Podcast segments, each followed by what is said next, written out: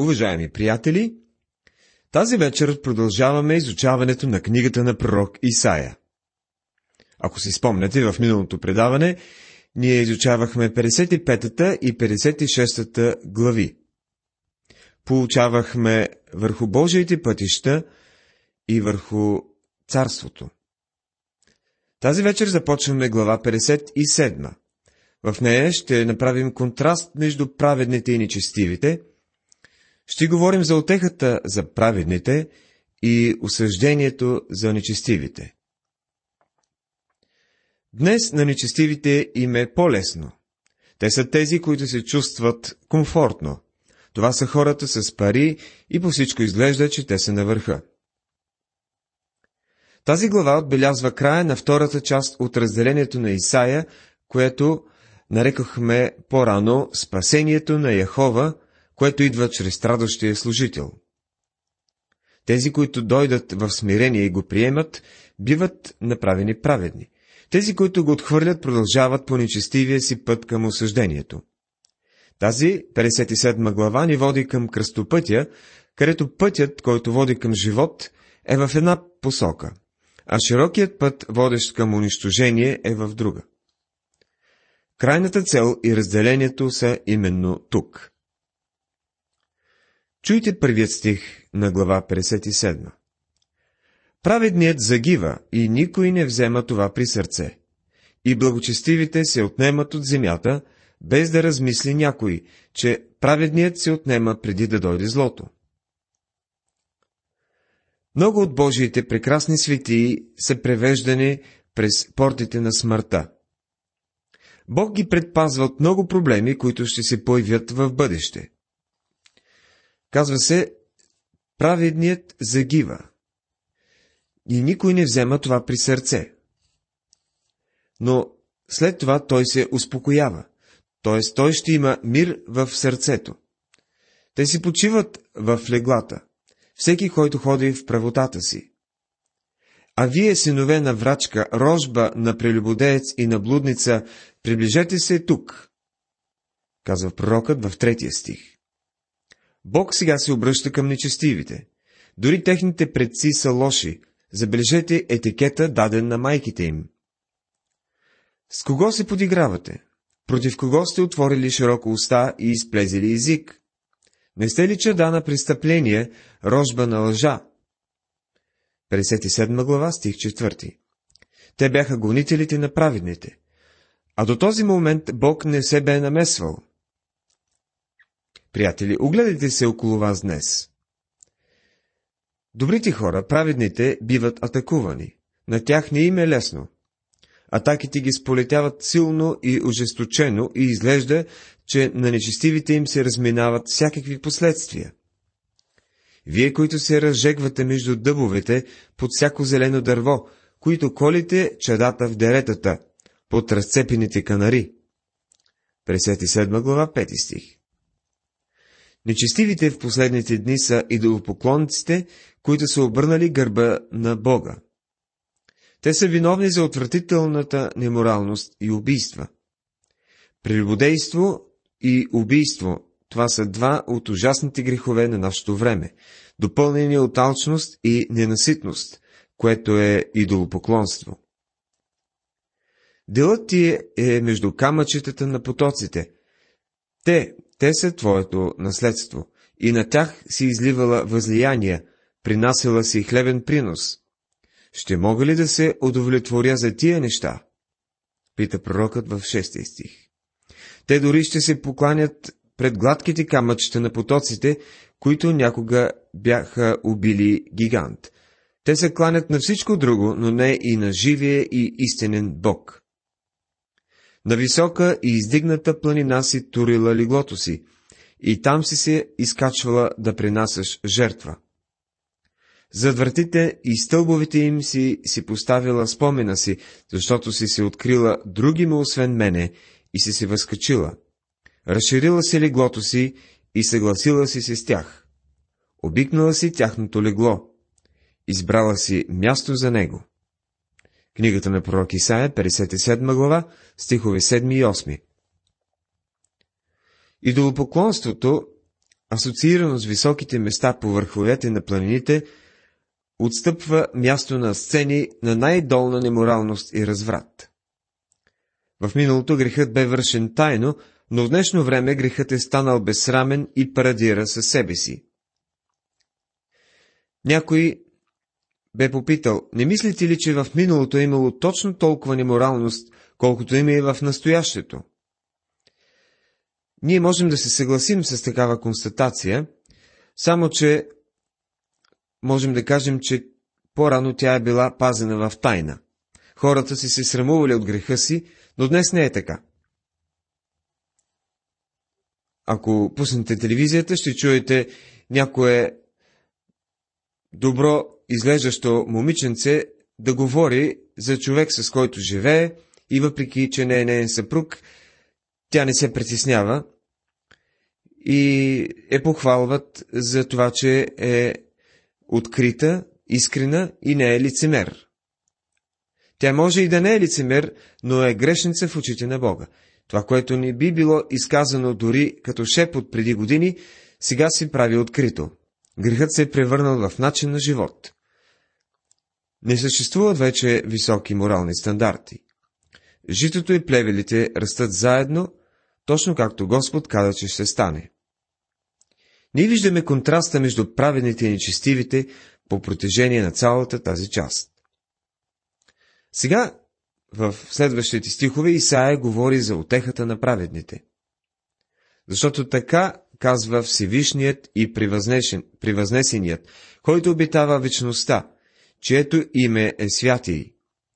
Аз обитавам на високо и свято място, още с онзи, който е със съкрушен и смирен дух, за да съживявам духа на смирените и да съживявам сърцето на съкрушилите се. 57 глава, 15 стих. В последните дни Бог утешава своите заради себе си. Той е Бог на вечността, Всевишният и Превъзнесеният. Колко крехък е човек с неговите 60 и няколко години тук долу. Човек не се задържа много дълго на тази земя. А вечният Бог обещава да вземе тези, които не се доверяват на себе си, но се доверяват на него и ги покрива така, както майка квачка покрива малките си.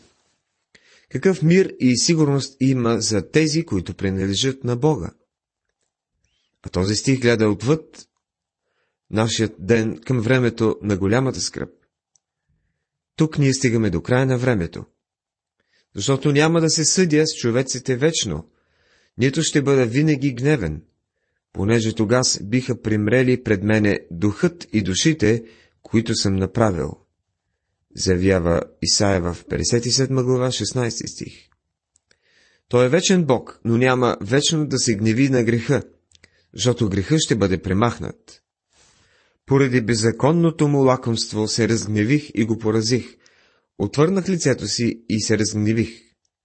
Но той упорито последва пътя на сърцето си. 57 глава, стих 17. Тук Бог обяснява защо наказва нечестивите. Нечестивите са ненаситни и алчни и се издигат в бунт против Бога. Днес всеки интелигентен човек знае, че един свят Бог ще спре бунта против него. Бог ще накаже тези, които са вървяли в бунт против него и които са имали горделиви сърца. Видях пътищата му и ще го изцеля. Още ще го водя и пак ще утеша него и на скърбените му. Аз, който създавам плода на устните, казва Господ, ще река. Мир, мир на далечния и близкия, и ще го изцеля. Глава 57, стихове 18 и 19. Бог е благодатен за праведните, за тези, които изоставят нечестието в пътищата си. Осъждението за нечестивите се вижда в следващите стихове, които ще разгледаме. Краят на всяка една от трите части на разделението, за което говорим, може да бъде разпознат по мястото, където Бог казва, както направи и в 48 глава, 22 стих. И там се казва, мир няма за нечестивите, казва Господ. Това е нещо съвсем очевидно. Човешката история е история на войни и кръвопролитие. Това е вярно не само по отношение на нациите, но също и по отношение на отделните хора.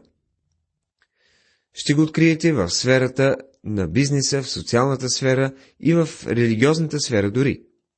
Ще откриете, че има конфликти практически във всеки град, във всяко сълце и в домове по нашата страна. Бог казва, че няма да има мир за нечестивите. Вие не можете да изработите мир в човешкото сърце без участието на Бога. До сега никой не е успял да го направи.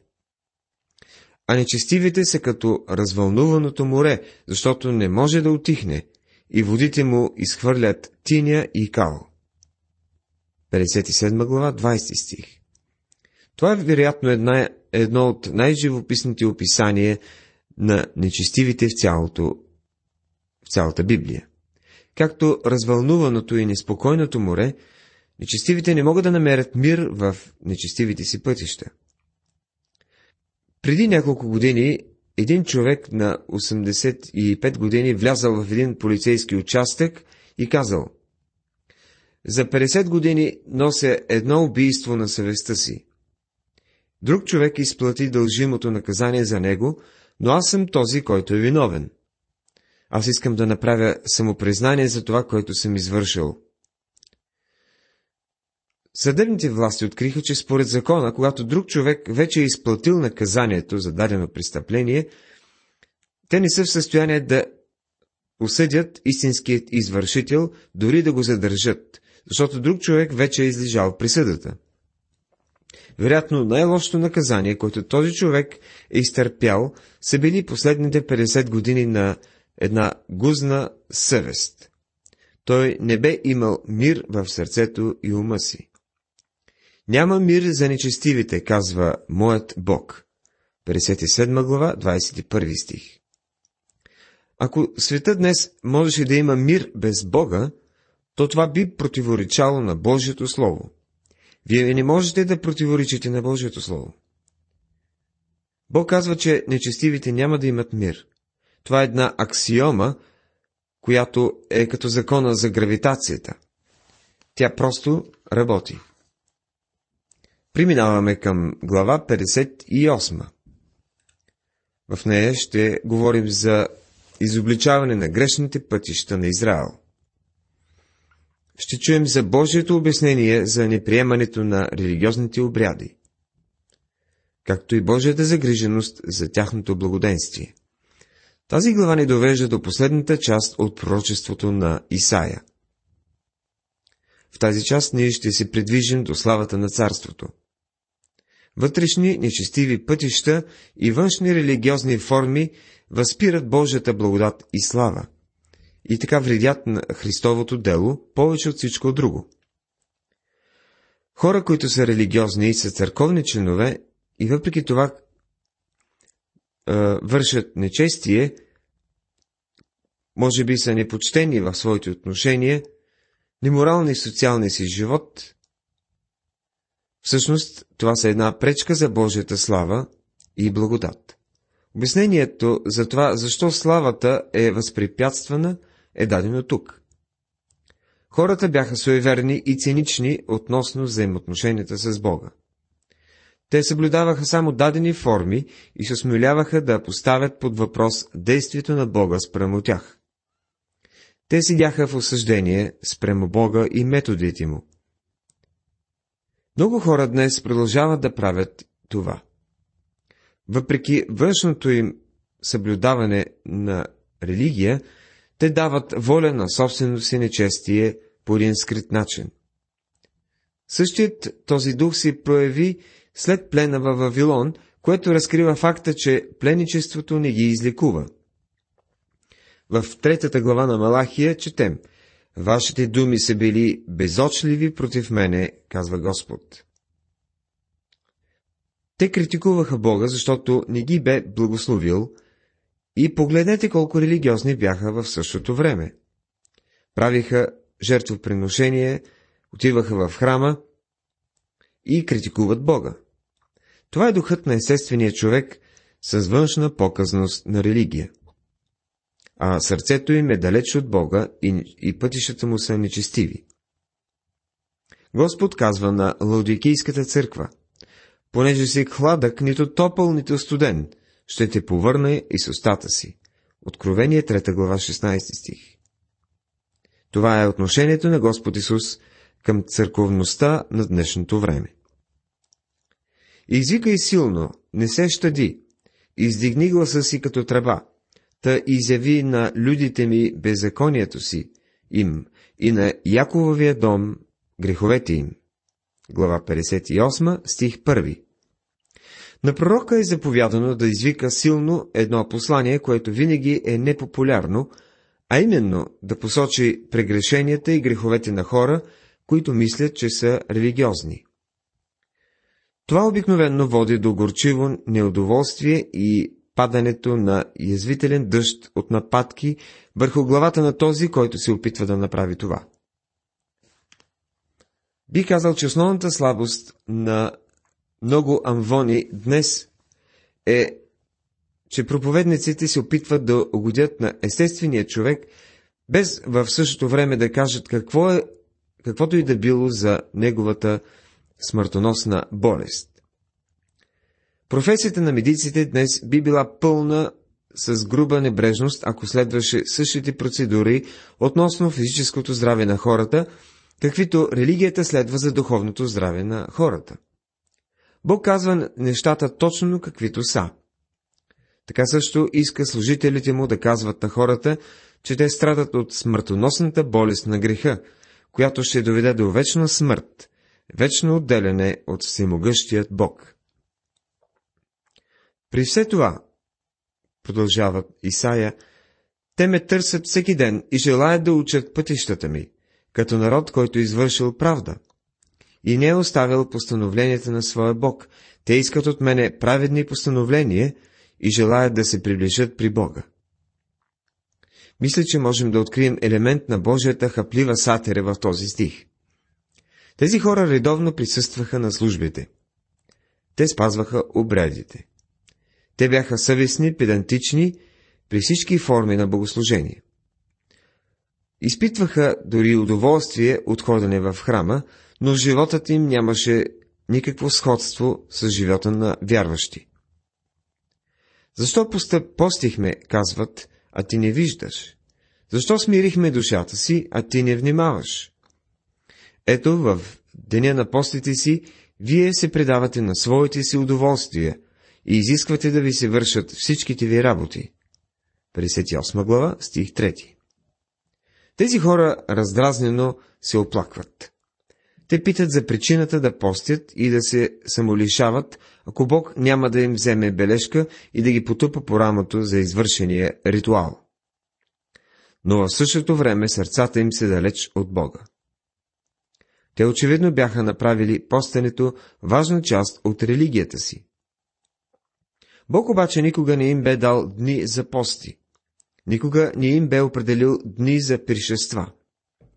Вярно е, че трябваше да опечалят душите си във връзка с великия ден на умилостивението и във време на грях трябваше да постят.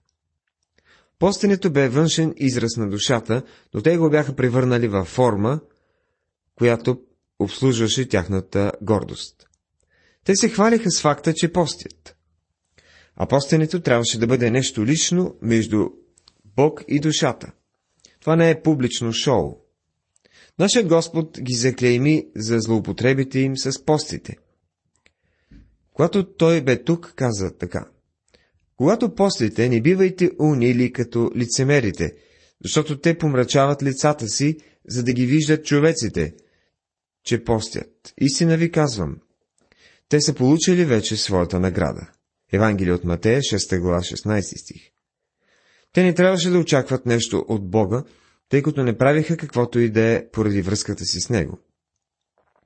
Господ Исус каза на тези, които му принадлежаха: а ти, когато постиш, помажи главата си и умий лицето си, за да не те виждат човеците, че постиш.